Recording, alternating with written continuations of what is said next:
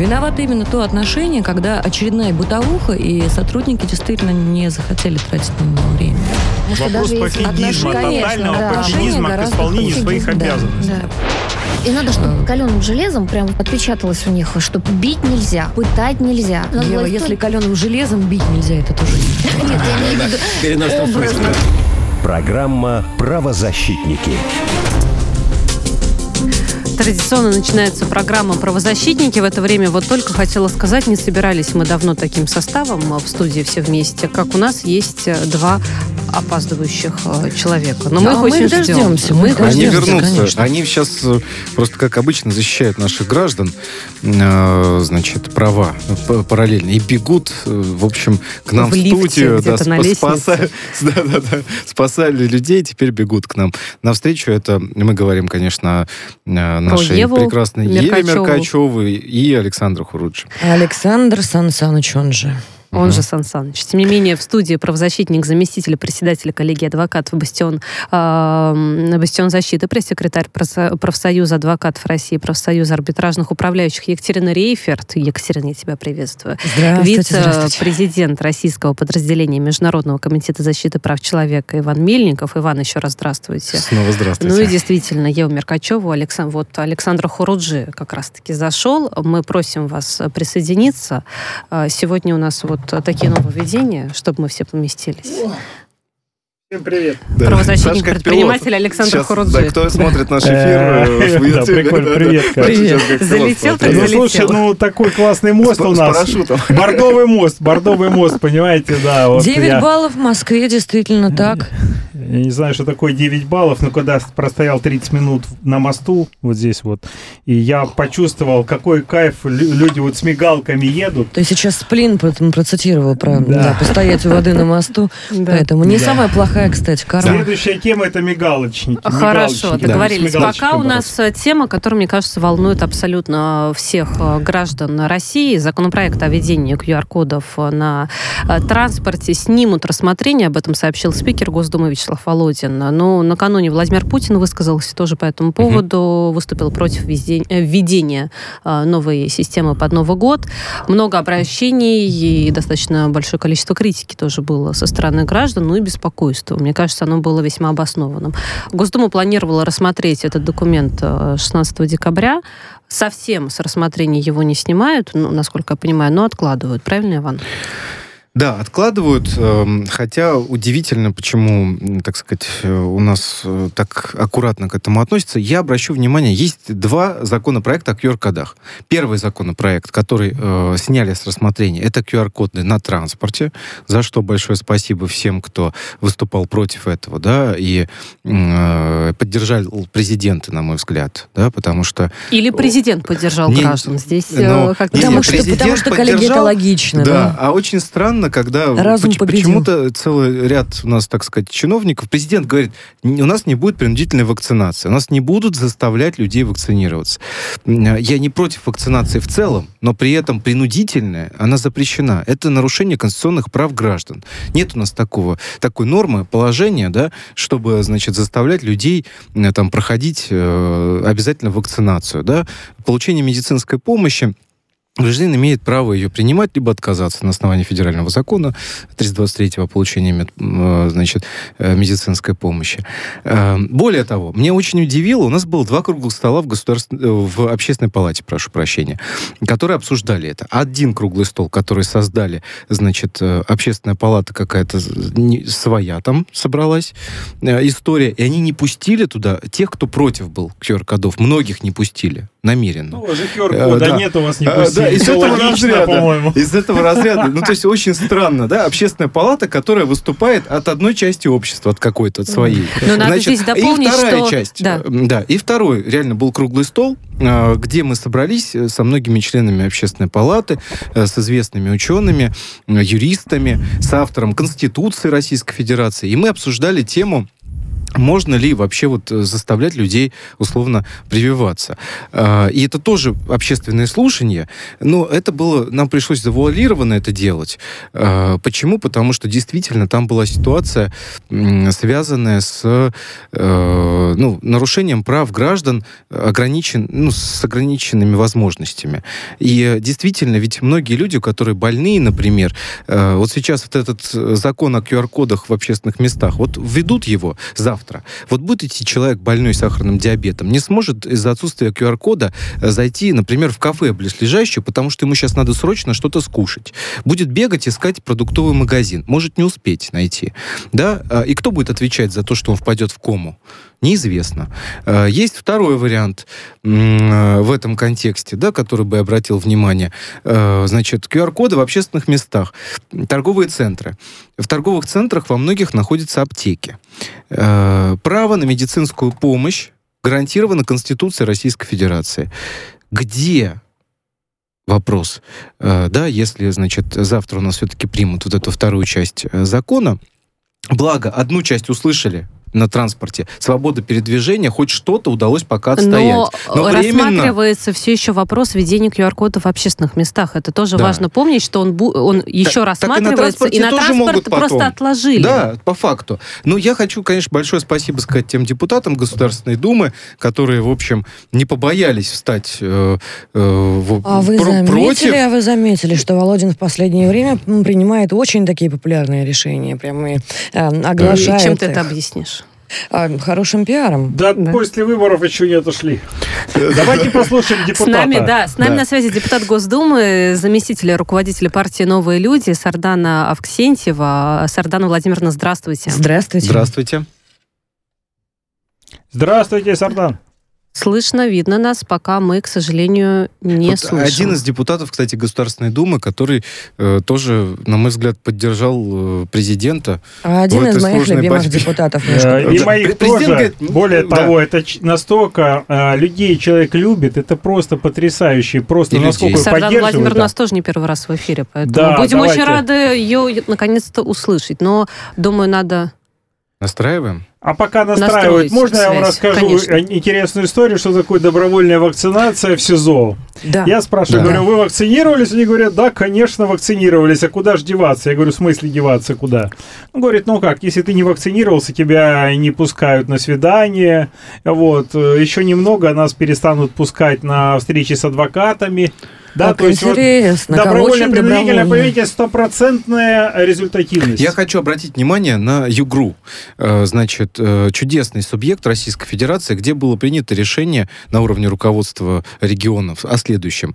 Э, те, кто не вакцинирован, значит, при отсутствии, да, там, QR-кодов и так далее, не может выходить на улицу сидите дома. Это вот, знаете, э, сидите дома, умирайте, если хотите, либо вакцинируйтесь. Сардана Авксентьева, слышу, э, прорывается в наш эфир. Сардана Владимировна, здравствуйте. Здравствуйте. Как слышно и как видно. Здравствуйте. Здравствуйте. Здравствуйте, здравствуйте, уважаемые ведущие. Александру отдельный привет. Спасибо. Да. Ну что, Сардан Владимировна, у нас вопрос. Как вы думаете, когда вернуться к рассмотрению законопроекта о введении QR-кодов на транспорт, и Удастся будут ли, ли да, и будут ли рассматривать в принципе? А, ну, как я понимаю, а, правительство а, не оставляет планов доработать этот законопроект и внести его снова, но по срокам я не могу сказать, полагаю, после Нового года. А вот скажите, пожалуйста, я же, насколько понимаю, вы в целом поддерживаете большинство наших граждан. По последним опросам более 70% людей, они против выступают введения QR-кодов. И, соответственно, позицию президента в целом. Вот. А правительство почему-то противоречит позиции президента. Э, как думаете, не получается ли так, что вот, ну, не все правительство, а вот этот э, отдельно взятые блок, чиновники... Определенный да, блок. Определенный блок, да, который почему-то э, выступает через пару дней после его выступления, да, Владимира Путина, который говорит, не будет принудительной вакцинации, через пару дней выступает оперативный штаб, так называемый, только оперативный для кого и что, непонятно. Вот, эм, и, соответственно, э, говорит э, по противодействию, оперативный штаб по противодействию позиции президенту и всему обществу российскому. Вот, знаете, вот такой, формулировка да, какая. Да. И вот и говорит, что эм, вы знаете, нет, мы сделаем, в общем, вот QR-коды, введем вот таким вот образом. Как вы думаете, вообще возможно ли отстоять? И вот э, э что это такое? Почему у нас э, э, два каких-то блока непонятных? То есть одни люди говорят... Э, ну, одни за, другие да, против. Давайте за... по порядку, да. Сардана Владимировна. Ну, я думаю, что а, чиновники от здравоохранения, когда они вносят такие предложения, они действуют по принципу, а, значит, причинять добро, да, они думают так.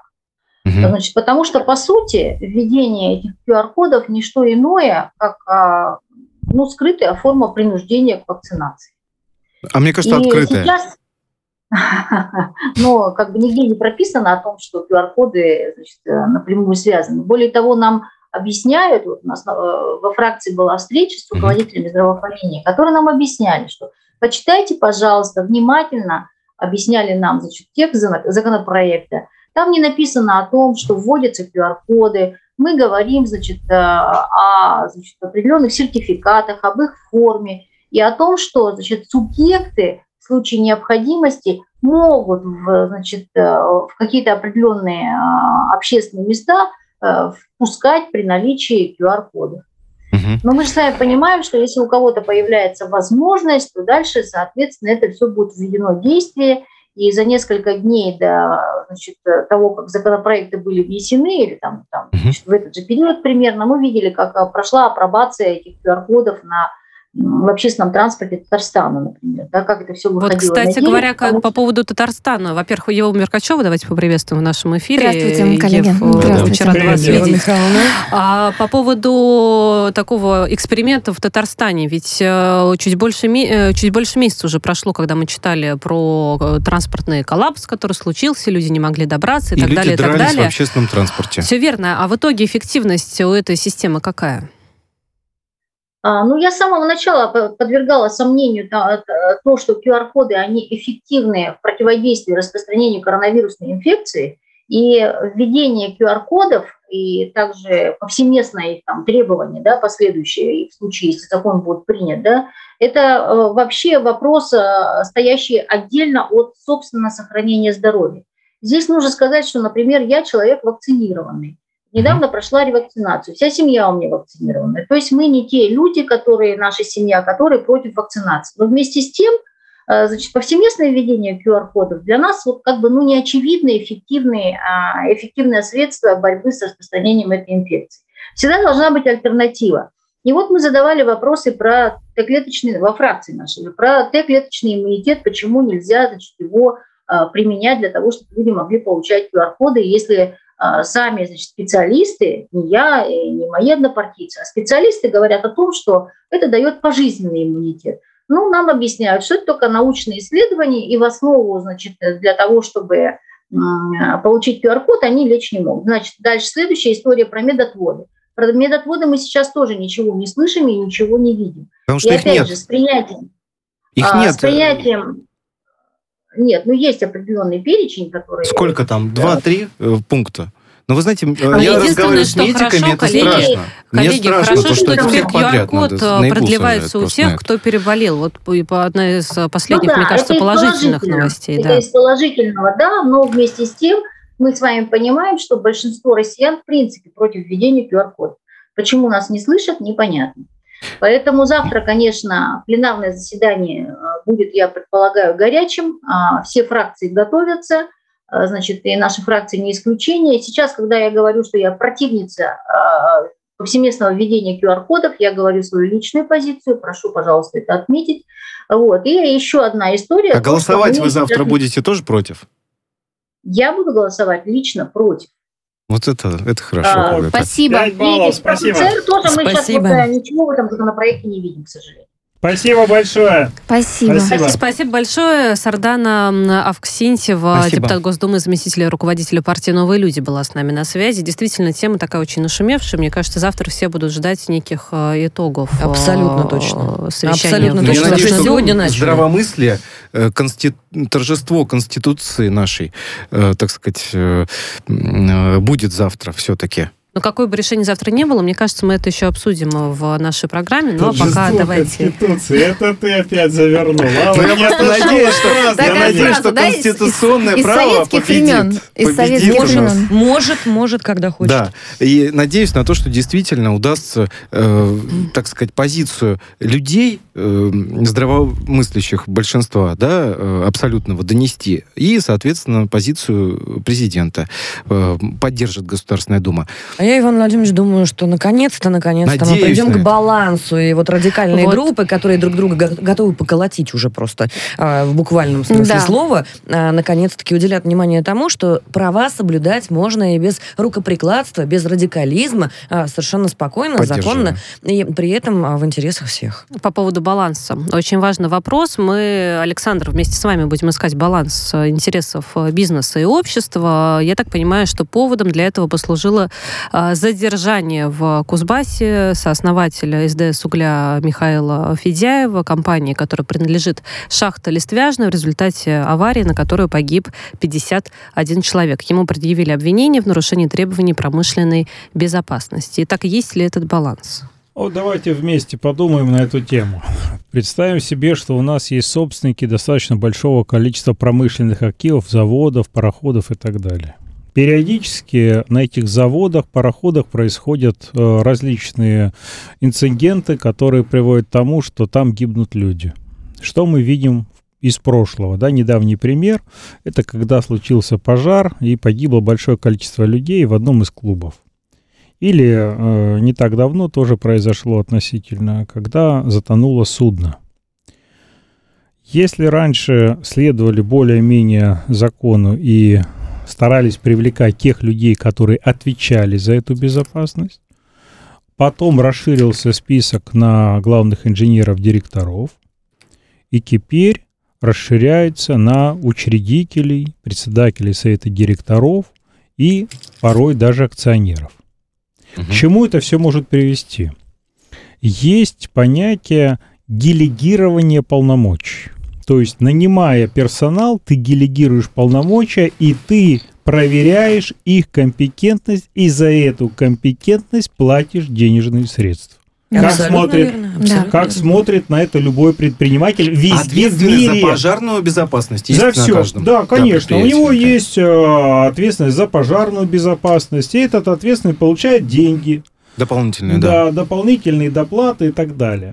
Что мы видим в данном случае? Есть владелец большого крупного холдинга и одновременно председатель совета директоров. Возникает инцидент, в котором, к сожалению, гибнет очень большое количество людей. Выясняется информация после начала расследования, что там некоторые приборы были заглушены, заклеены, как угодно. Скажи, по-другому не скажешь, не работали. Не работали, не работали. абсолютно. Результат. Соответственно, там гибнут люди – Кого нужно привлекать? То есть искать там, где потеряли.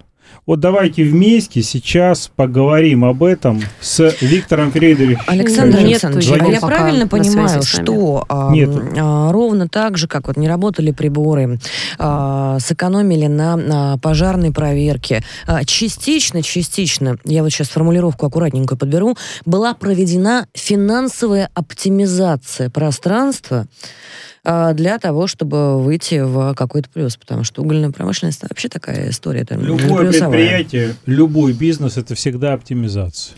Но а вопрос вот, а вот эту оптимизацию мне интересно, да, кто вот давайте... потому что, как правило, это не инициатива я, собственника, а инициатива Я почему обратил внимание на этот вопрос? Потому что есть энергетические предприятия, те, которые эксплуатируют газопроводы, и везде инциденты происходили, будут происходить. И есть правила безопасности, которые написаны кровью.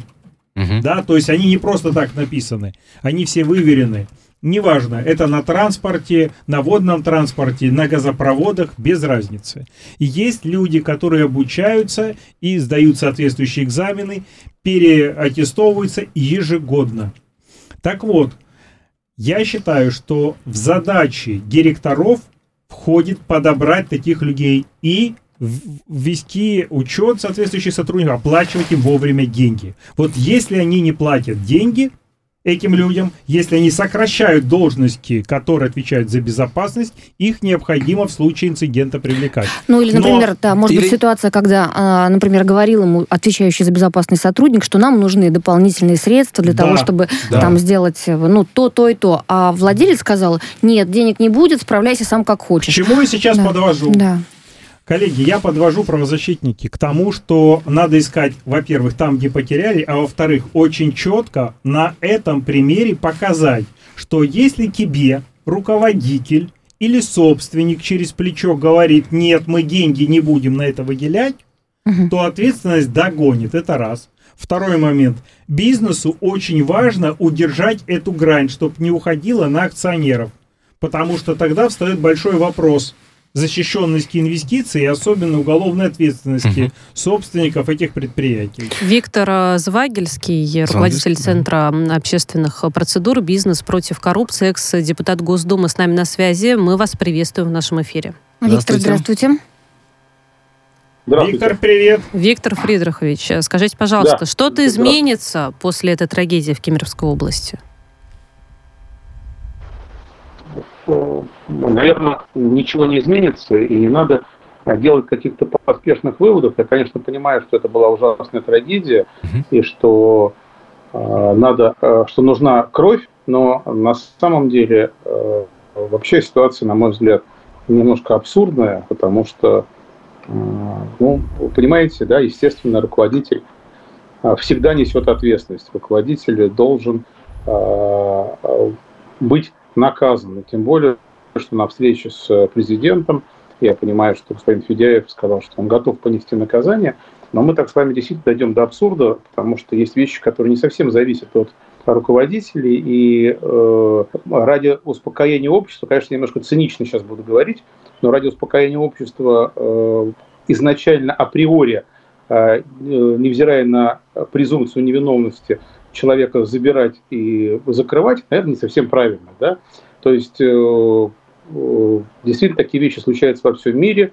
Человек может э, быть под домашним арестом, человек может быть под подпиской о невыезде, но это человек, который, не дай бог, сам никого не убил, не закопал, но при этом его помещают в СИЗО как преступника, который может сбежать. Мне могут оппонировать и сказать, а вот была зимняя вишня, и там была история такая же, но там, правда, акционер давно уже был за границей, поэтому бежать-то никто не собирается. Но мне кажется, что это немножко показная вещь. Э, то есть, ну, действительно, если будет доказана вина руководителя, его надо э, привлекать к ответственности, его надо судить, его надо сажать в тюрьму. Но вот делать такие вот э, наверное, не совсем правильное слово, такие вот э, показные э, жесты и сажать его в СИЗО, э, при том только потому, что он руководитель, наверное, не совсем правильно. Вот два дня назад, вы знаете, два дня назад вот сосулька в Питере упала на мальчика, да, страшная вещь, он оказался в реанимации. Значит, ну давайте сразу сейчас в СИЗО посадим мэра. И, э, губернатора, да, и мэра, да, и, или губернатора, и, конечно. И, э, регионального э, так сказать, э, руководителя округа, там кого угодно. Ну, понимаете, что есть вещи, так сказать, абсолютно не зависящие от э, человеческого фактора. Но при этом, э, я еще раз повторяю, мне кажется, что вот в последнее время тенденция у нас сводится к тому, что давайте лучше, э, э, чтобы люди успокоились, вот мы нашли виновного, неважно, виновный он или нет, вот мы его нашли, вот этого жирного кота, который руководитель, который там наворовал кучу денег, априори об этом говорят люди, да, который э, у нас бизнесмен, у нас который наворовал, да, сам у себя. Большое Нет, искушение пишут, рождается, пишут, да, судить да, и у нас не пишут кулаками. и не говорят о том, какой у нас э, у нас не пишут и не говорят, какой он руководитель. Но знаете, что в первую, в первую, в первую очередь пишут? Что он 17-й в списке Forbes. Абсолютно верно. Я сегодня обращал на это внимание, и почему-то, к моему великому удивлению, именно этот аргумент в на народных массах являлся ключевым. А у меня вот здесь а вопрос. Если мы говорим о крайностях, да, вот а, одни кричат а, наказать, ну тогда наказывать всех, и того проверяющего, который смотрел на залепленные скотчем вот эти вот, а, значит, приборы, и а, местные, а, значит, проверяющие правоохранительные органы, которые закрывали на это глаза. Да. И я уверена, что делали это не бесплатно. Не бывает так бесплатно. Это большие деньги. Либо превышение Либо тогда давайте списочек и наказывать всех. Либо Коллеги, давайте, давайте снимем аргумент в пользу, а, значит, Форбса. Я давайте при, все-таки предложу вернуться к теме и э, хотел У нас Виктору буквально меньше минуты остается. вопрос задать. Да. Вопрос следующим. Э, если обращение последует к вам в Центр общественных процедур «Бизнес против коррупции» или к Борису Юрьевичу Титову по этому поводу, будете ли вы защищать э, этого предпринимателя? Конечно, будем. Э, Все? Конечно, будем. Э, это не совсем, э, будем так говорить, ну, статья, может быть, она предпринимательская, может, нет. Ну, хотя, если это халатность будет, возможно, конечно, что это больше к нам подходит. Конечно, мы будем защищать. У нас таких случаев, Александр, ты тоже знаешь, достаточно много было, и тогда, когда ты там работал. И, естественно, и мне вот эта вот тенденция, она категорически мне не нравится в последнее время, но мы дойдем до того, что а, любой руководитель, он априори уже... А, а мне это напоминает, ситуации... помните историю, когда в аэропорте Домодедово был теракт, и тут же посадили владельца аэропорта да, и да, всех да, руководителей. Была такая история. Да. Виктор Фридрихович, мы вас благодарим за беседу. Спасибо. Виктор а, Спасибо. Звагельский, руководитель Центра общественных процедур «Бизнес против коррупции», экс-депутат Госдумы, был с нами на прямой связи. Спасибо. Впереди выпуск новостей, и позже возвращаемся в студию.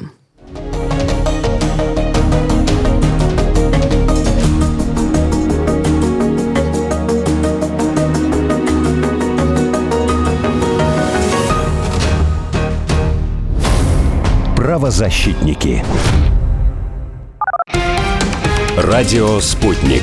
Новости студии Дмитрий Михеев. Здравствуйте. Россия не оставит без адекватного ответа высылку двух российских дипломатов из Берлина. Об этом заявил официальный представитель МИД России Мария Захарова. По ее словам, заявление будет сделано в ближайшее время. Ранее глава МИД ФРГ Анна-Лена Бербок заявила, что Германия объявила нежелательными персонами двух сотрудников посольства России в Берлине из-за дела об убийстве гражданина Грузии Зелимхана Хангашвили.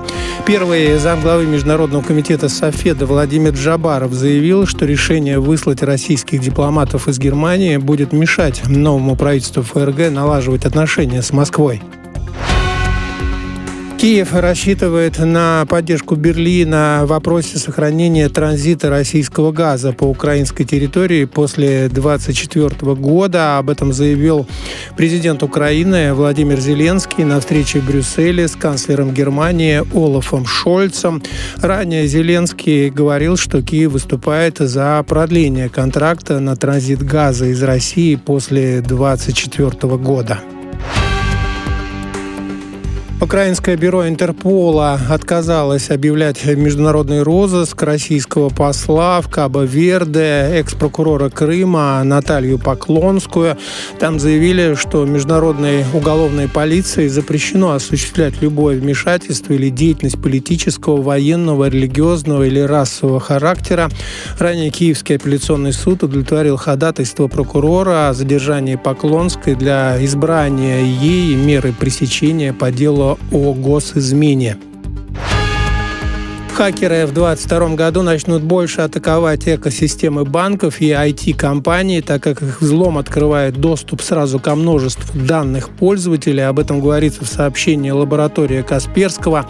Так, э, также там предполагают, что в следующем году число телефонных мошенничеств перестанет расти и выйдет на плато.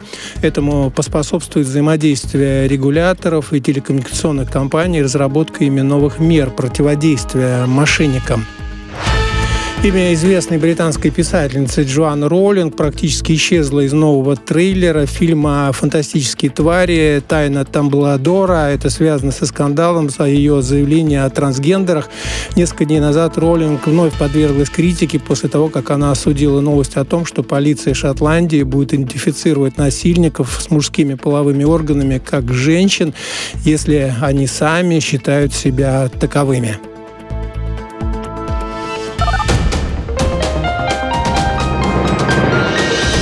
Следующий выпуск на «Спутнике» через полчаса.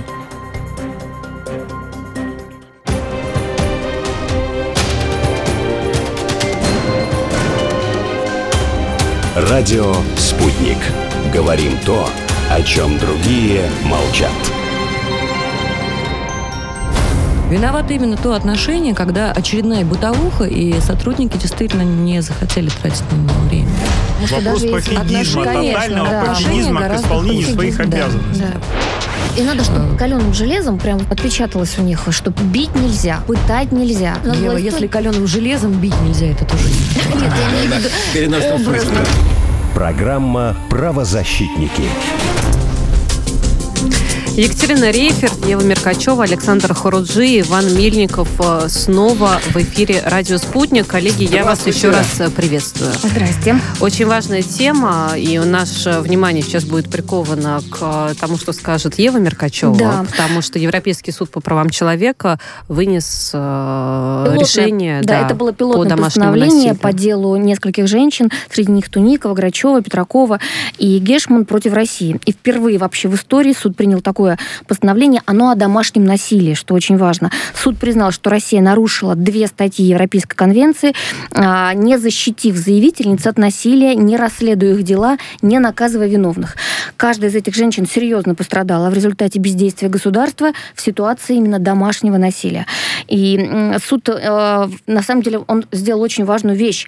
А, он подробно указал на то, какие меры Россия обязана принять, включая законодательство против домашнего насилия, охранные ордера ордера, протоколы оценки и управления рисками, механизмы межведомственного взаимодействия и многое другое. То есть это такая победа на самом деле. Мы здесь на эфирах очень много говорим о домашнем насилии, мы сколько случаев приводили да. ужасных, но такой победы еще никогда не было, и это говорит о том, что все-таки Россия закон наверняка в ближайшее время примет о домашнем насилии, о том, почему он нужен, хорошо поговорить как раз с одной из женщин. Это героиня в прямом смысле слова, да. потому что она она претерпевала ужасные страдания, была объектом домашнего насилия, и она не побоялась об этом рассказать, а главное, написать тот самый иск в Европейский суд по правам человека.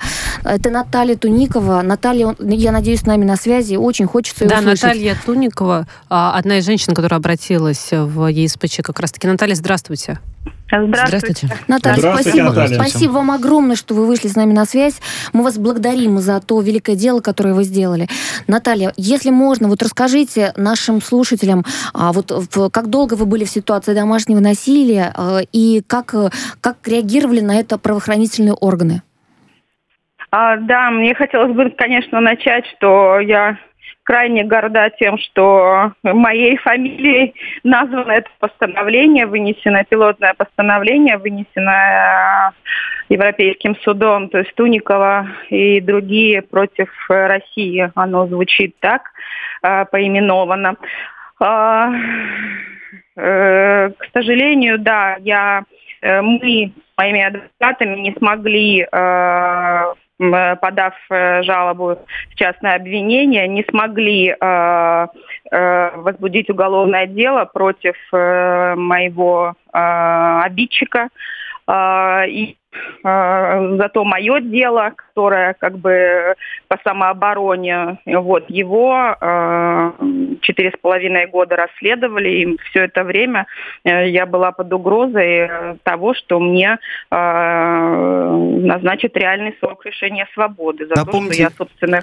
Да. Я, я правильно да. понимаю, что вам грозила опасность, связанная с угрозой вашей жизни? Домашнее насилие, да, и вы оборонялись а... и ранили, правильно? Вот да, расскажите. Да, да, именно, именно, именно так это все и происходило. То есть э, очередной эпизод э, вот этого э, нападения на меня стал грозить моей жизни, вот, потому что это была открытая балконная дверь, меня туда просто отталкивали, нанося удары. Пытались выкинуть э, с окна, э, ну, правильно? Да, да, именно так все и происходило, да, и при этом уже э, до этого уже закрыта черепно-мозговая травма у меня, потом уже диагностировали, но для начала меня после этого эпизода задержали, продержали в ИВС, э, я э, ночь, целый день и ночь была, скажем так, задержана и препровождена в ВВС. Э, никто мне медицинскую помощь не оказывал. Моего обидчика увезли по скорой помощи, а меня э, вместо того, чтобы оказать мне помощь, которой я нуждалась, потому что закрытая черепно-мозговая травма, соответственно, состояние было крайне ужасным, меня вот заковали скажем Ска- так. Скажите, пожалуйста, я правильно понимаю вот в вашей ситуации, что э, вы неоднократно обращались э, к, в полицию до, до произошедшего вот этого случая, когда нет, вас практически нет? Нет, нет, в полицию я не обращалась, э, как и все жертвы домашнего насилия. Э, я Но была не все. Вот, э, Почему? Ну, многие. Синдром жертвы, да, к сожалению, срабатывает, да, и э, женщина как бы э, под этим синдромом, находясь, она как бы скрывает даже от близких э, реальную картину вещей, которая происходит э, ее жизни а, семейной. Вот, поэтому, э, соответственно, это были обращения в медицинские, ну, скажем так, я вызывала скорую помощь, потому что состояние было, ну, э, Потому что эта помощь по, была нужна. а можно уточнить, можно уточнить, Ев, ведь причиной для иска стал тот факт, что все фигурантки обращались в полицию, но не получили, или, не, ну, или это не только, не только обращались, ведь она же, на самом деле, уже по факту, да, когда все произошло, объясняла полицейским, угу. что было нападение. И это да, но, но произошло ведь все с точностью наоборот. Да. Обидчика угу. как бы оправдали, угу. и никто не стал даже проверять, насколько, да. да, насколько часто он бил Наталью, что, как это происходило. А Наталье грозил реальный срок. Они ее мучили да, 4 года. уголовное дело, да, завели уголовное дело, дело по тяжкой статье на меня. И при этом в этом уголовном деле никоим образом не рассматривалась вторая сторона, э, то есть то, что преступление началось э, против меня изначально, да, то есть э, да. нападение было на меня. Вот в этом была суть э, и э, подачи, я имею в виду в ЕСПЧ, вот, потому что далее судебные органы, куда мы уже обратились с частным обвинением, так как следователи нам отказали, Э, расследовать эту сторону э, вот этой вот, э, скажем так, трагедии. Mm-hmm. То есть совершенно они не расследовали эту часть в мой адрес нападения. И поэтому мы обратились в частное обвинение с целью получения приговора, да, что против меня совершено преступление, нанесение легкого вреда здоровью, там, ну, между средней и легкой тяжестью. А, средний, если черепно-мозговая да? травма, уже средняя Наталья, тяжесть. можно вам вопрос задать? Я тут сижу скромно, ну вот э, я смотрю на вашу фотографию, у меня перед глазами милая, нежная девушка. У меня, конечно, в голове не укладывается, каким надо быть моральным уродом, чтобы э, вас ударить. А сколько там, таких милых надо. Э, девушек? Я вот о чем задумался. Жертв домашнего насилия, я напомню, я шел как бы с программой как раз по борьбе, в том числе с домашним насилием, когда шел в Госдуму. Но я хотел такой момент предложить. А может быть как-то объединиться и вот этих людей, которые бьют дома и так далее, тем более, что это зафиксировано порой, да? да. базу создать какую-то, чтобы женщины, когда они же потом рано или поздно знакомятся со следующими, да, и вот, чтобы они навсегда да. попали в историю, а, как люди, которые, вот, ну, как мужчинами называть, у меня язык не поворачивается. Ну, вот, ну, вот э, мы это в процессе, скажем так, сразу, так как я занимаюсь правозащитной деятельностью до определенного времени, я занималась, пока мне позволяло здоровье. К сожалению, мое здоровье вот э, в этой борьбе было подорвано, и сейчас я как бы, э, да, к сожалению, не в строю. Э, вот. Но этот вопрос обсуждался, да, чтобы как бы общественное вот такое порицание создать, да, а, то есть на работе этих товарищей каким-то образом ну, как раньше, да, вот эти были э, собрания. Позорный столб было, такой, да. Позорный столб, да. То есть, возможно, это как-то бы, э, ну, выделило бы их, да, и Э, ну, по крайней мере, да, предотвратила бы э, связь такими товарищами э, других э, потенциальных да. жертв. Да. Да. Вопрос о правозащитниках, вот. кстати. Не так давно разразился скандал по нашей коллеге а, Алене Поповой. У нас как раз уже спрашивают в инстаграм-трансляции и а, в чате нашей трансляции на YouTube про охранные ордера. А, как раз-таки за них агитировала Алена Попова. Скандал разразился медийно странный. Хотелось бы выразить нашей коллеге поддержку, потому что когда законопроект на рассмотрение нарушение, и при этом правозащитники выходят, в кавычках правозащитники в данном случае, выходят требовать у а, основного лоббиста этого закона, у основного болельщика его зарплату, хочется уточнить, что в правозащиту идут не за зарплату и не за зарплатой. Вот. А, здесь, здесь вопрос, здесь вопрос, да, ключевой. Будет ли принят закон о защите а, прав, а, значит, жертв защите домашнего жертв а, домашнего насилия, в том числе а, волнует, конечно, наших слушателей охранные ордера. Как вы считаете? Да, вы знаете, я просто до некоторых пор была сторонником принятия э, этого закона, который вот именно тот вариант, который сейчас предлагается группой э, так называемых составителей. Но я их очень хорошо знаю и э, знакома с текстом этого э, варианта. Э, и, к сожалению, я э, сейчас стала не поддерживать э, принятие закона в том виде, который его предлагают вот э, то есть на доработку. Все-таки на доработку. Да. Что самое главное да, там надо изменить, Наталья, по вашему а, мнению? А, вы знаете, именно вот эта часть, которая ну, считается основной, именно вот, это, э, вот эти охранные ордера, которые, по сути дела, нам предлагают сейчас в этом варианте отдать на откуп э, армии участковых, что крайне, крайне, ну, нелепо в этой ситуации. Ну, для всех неудобно. Да.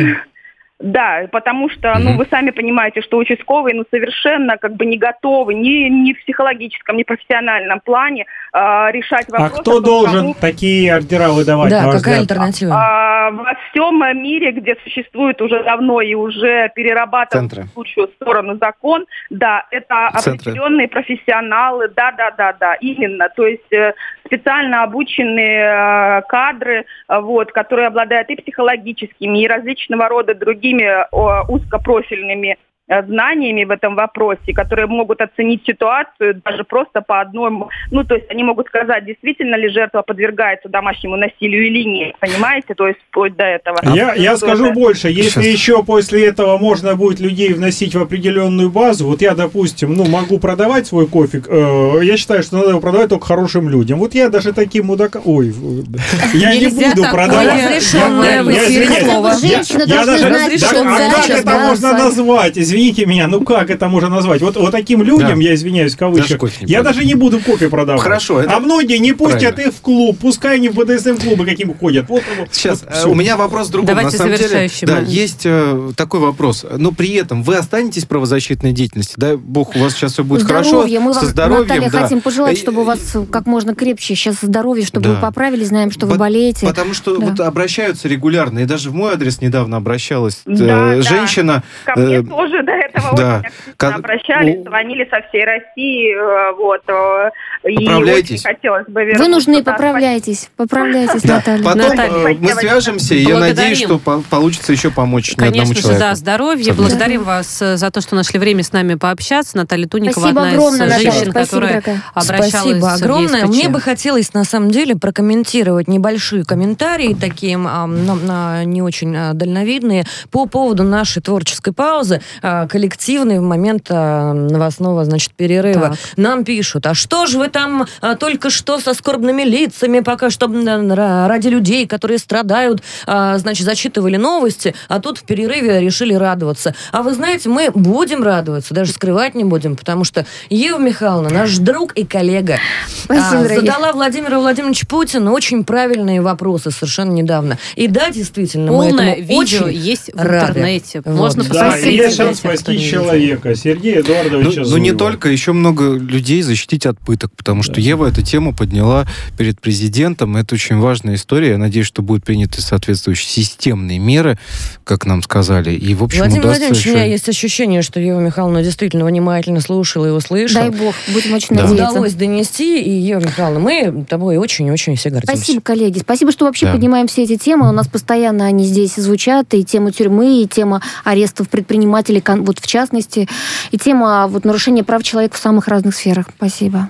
Итак, еще одна важная тема у нас остается в нашем сегодняшнем эфире. Вчера Федеральная палата адвокатов опубликовала правовую позицию относительно скандальной дисциплинарной поправки к закону об адвокатуре. Здесь ой, нужно да, ой, да. комментарий для того, чтобы всем непрофессионалам было да. все понятно. Да. А, в общем, что делает поправка? Делает представление Минюста обязательными для возбуждения дисциплинарки. Напомню, дисциплинарка – это такая штука, когда адвокат адвоката по той или иной причине можно лишить адвокатского статуса. Вот так вот.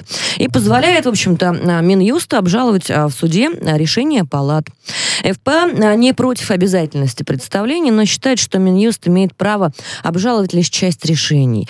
А вот так вот ФПА, а, скажем так, смягчила свою позицию, потому что до этого, а? мы, до этого мы наблюдали совершенно другую картину. Федеральная палата адвокатов была не просто не против, а очень даже за, да. что было странно, да, согласитесь, как а, Федеральная палата адвокатов...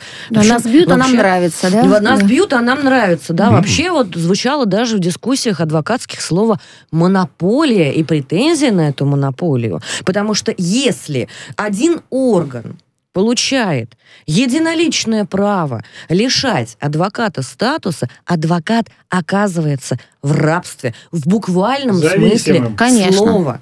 Абсолютно да. верно. Расширение этого списка а, разрушит конституционный баланс ценностей и интересов, а также поставит адвоката в уязвимое положение. Вот теперь звучит позиция так. Коллеги, Дорогие защитники, давайте вместе подумаем, потому что а, дисциплинарки, конечно, специальная тема.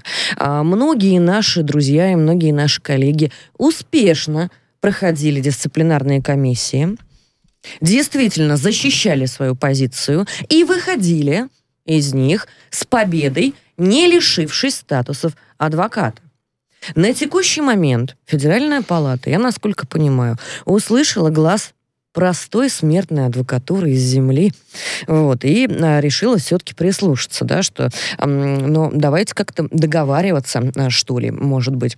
В общем, Куда... решили не стрелять себе в ногу. А вот да, это хорошее, да, хорошее выражение. Это очень хорошее метафора. Это хорошо, да. да ну что, а куда адвокатура, в общем-то, пойдет? С, угу. с такой вот на полупростреленной ногой. С полупрострелянной. Ну, полупрострелянной. Ну, знаете, уже, уже неплохо, я вам хочу сказать, когда, когда оно вот так. А, есть несколько нюансов, на мой взгляд.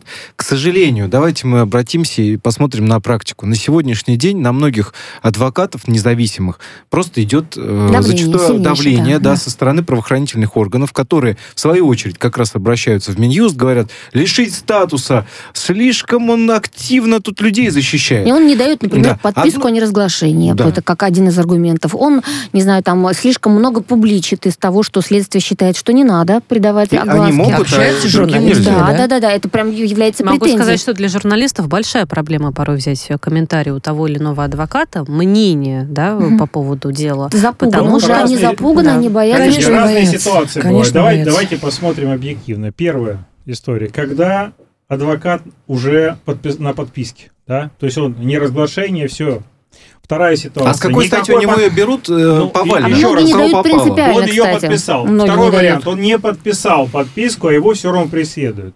Когда появляется, Катя сказала, очередной инструмент для того, чтобы таких адвокатов, что называется, к ногтю, да, да. прижать, то это еще остатки независимости добивает окончательно. То есть мы сейчас адвокатов, на которых можем как-то рассчитывать, которые не побоятся, особенно в регионах, потеряем как да. класс.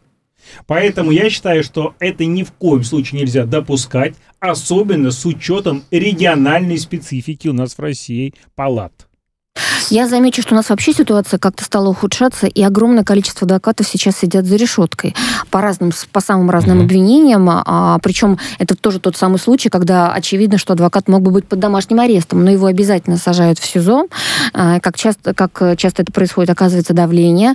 И мне кажется, это такая показательная история. Типа вот смотрите, а, вот и вашего брата можем, если он не да. будет, э, не будет кивалый, да, если он не будет выполнять какие-то условия следствия, не будет будет э, помогать следствию. Почему-то следователи иногда считают, что адвокат это их помощник. Удивительно. Когда они так расценивают адвоката по назначению, это еще можно понять. Ева Михайловна, Хотя если мы говорим дико. о помощнике, некоторые, скажем так, сотрудники с очень странным представлением об охране а, и правоохране в принципе да. считают, что, а, что адвокаты не помощники, а младшие по званию и а, обязаны прислуживать. Да, это вообще, конечно, удивительно.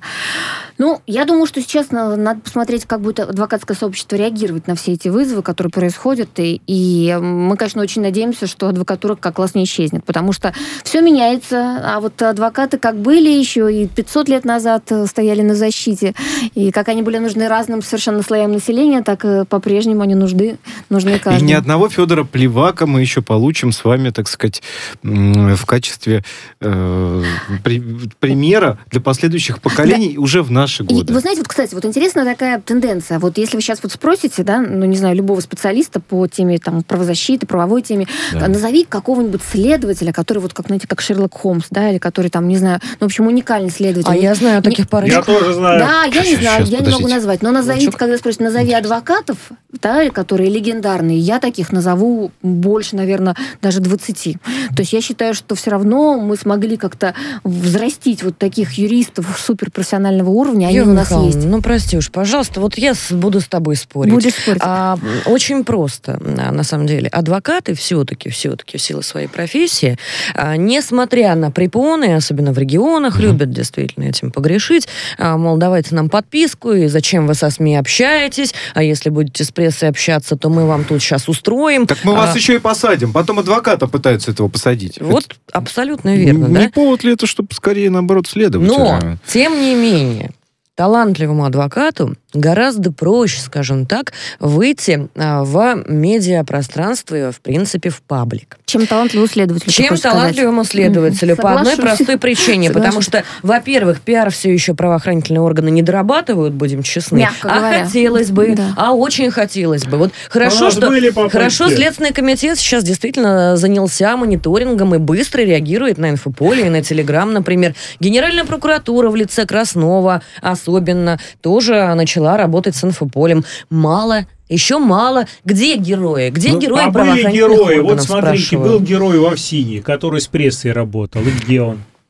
Я вот сейчас вспомнила про вежливого майора. Помнишь, был нет, такой ну, ну это, да, Были да, полицейские, нет, нет, там... да, действительно, которые привлекали внимание своим, да. не, не просто там и уровнем правовой грамотности, но и отношением к людям. А для нас, видите, для нас это было удивительно. То есть мы привыкли, что да. полицейские обращаются, если не грубо, то строго. А тут, оказывается, человек может просто с душой. Я задам самый сакраментальный вопрос тогда вам, дорогие коллеги. Дядя Степа где? Вот, вот где дядя Степа? Где дядя Друзья, Степа? я на что обратил бы внимание, что действительно э, раньше, вот я помню прекрасно, когда э, был ряд руководителей пресс-служб, в том числе ГУВД нашего, да, по Северному округу, я помню до сих пор, э, прекрасный э, руководитель пресс-службы, который приходил, он прям садился напротив преступника, ну, или потенциального подозреваемого, обвиняемого, и начинал с ним разговаривать. Все это записывалось на камеру, и потом в Петровке 38 выходило. Очень круто.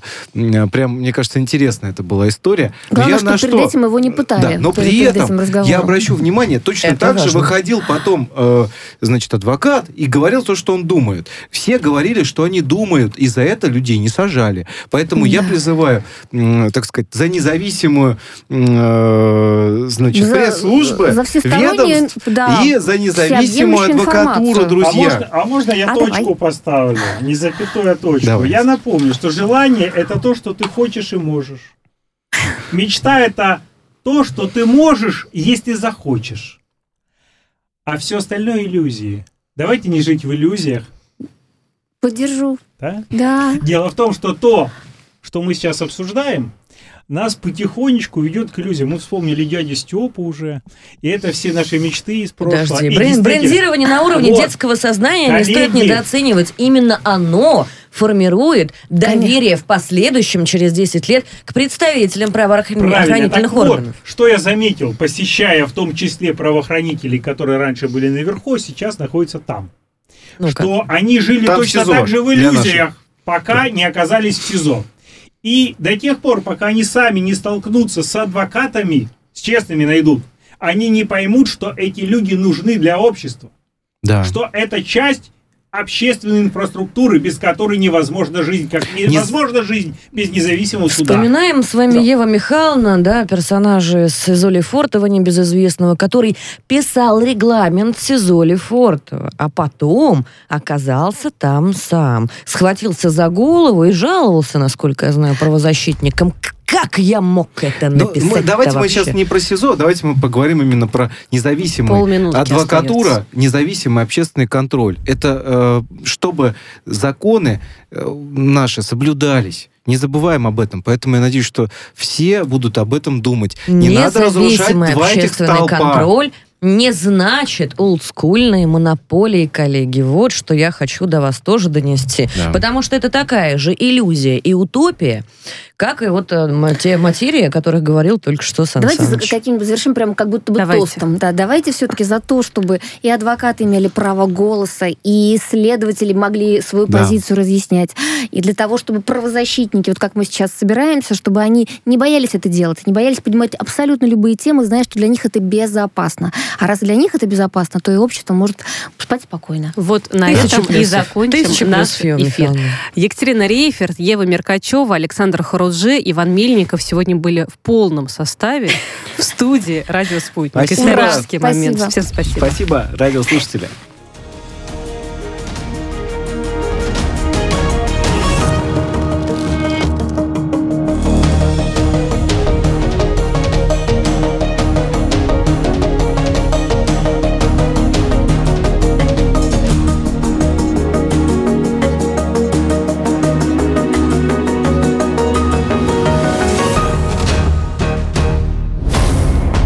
Правозащитники. Радио «Спутник». Новости студии Дмитрий Михеев. Здравствуйте. Россия не оставит без адекватного ответа высылку двух российских дипломатов из Берлина. Об этом заявил официальный представитель МИД России Мария Захарова. По ее словам, заявление будет сделано в ближайшее время. Ранее глава МИД ФРГ Анна-Лена Бербок заявила, что Германия объявила нежелательными персонами двух сотрудников посольства России в Берлине из-за дела об убийстве гражданина Грузии Зелимхана Хангашвили. Первый замглавы между Международного комитета Софеда Владимир Джабаров заявил, что решение выслать российских дипломатов из Германии будет мешать новому правительству ФРГ налаживать отношения с Москвой. Киев рассчитывает на поддержку Берлина в вопросе сохранения транзита российского газа по украинской территории после 2024 года. Об этом заявил президент Украины Владимир Зеленский на встрече в Брюсселе с канцлером Германии Олафом Шольцем. Ранее Зеленский говорил, что Киев выступает за продление контракта на транзит газа из России после 2024 года. Украинское бюро Интерпола отказалось объявлять международный розыск российского посла в Кабо-Верде, экс-прокурора Крыма Наталью Поклонскую. Там заявили, что международной уголовной полиции запрещено осуществлять любое вмешательство или деятельность политического, военного, религиозного или расового характера. Ранее Киевский апелляционный суд удовлетворил ходатайство прокурора о задержании Поклонской для избрания ей меры пресечения по делу о госизмене. Хакеры в 2022 году начнут больше атаковать экосистемы банков и IT-компаний, так как их взлом открывает доступ сразу ко множеству данных пользователей. Об этом говорится в сообщении лаборатории Касперского. Так, э, также там предполагают, что в следующем году число телефонных мошенничеств перестанет расти и выйдет на плато. Этому поспособствует взаимодействие регуляторов и телекоммуникационных компаний, разработка ими новых мер противодействия мошенникам. Имя известной британской писательницы Джоан Роллинг практически исчезло из нового трейлера фильма «Фантастические твари. Тайна Тамбладора». Это связано со скандалом за ее заявление о трансгендерах. Несколько дней назад Роллинг вновь подверглась критике после того, как она осудила новость о том, что полиция Шотландии будет идентифицировать насильников с мужскими половыми органами как женщин, если они сами считают себя таковыми.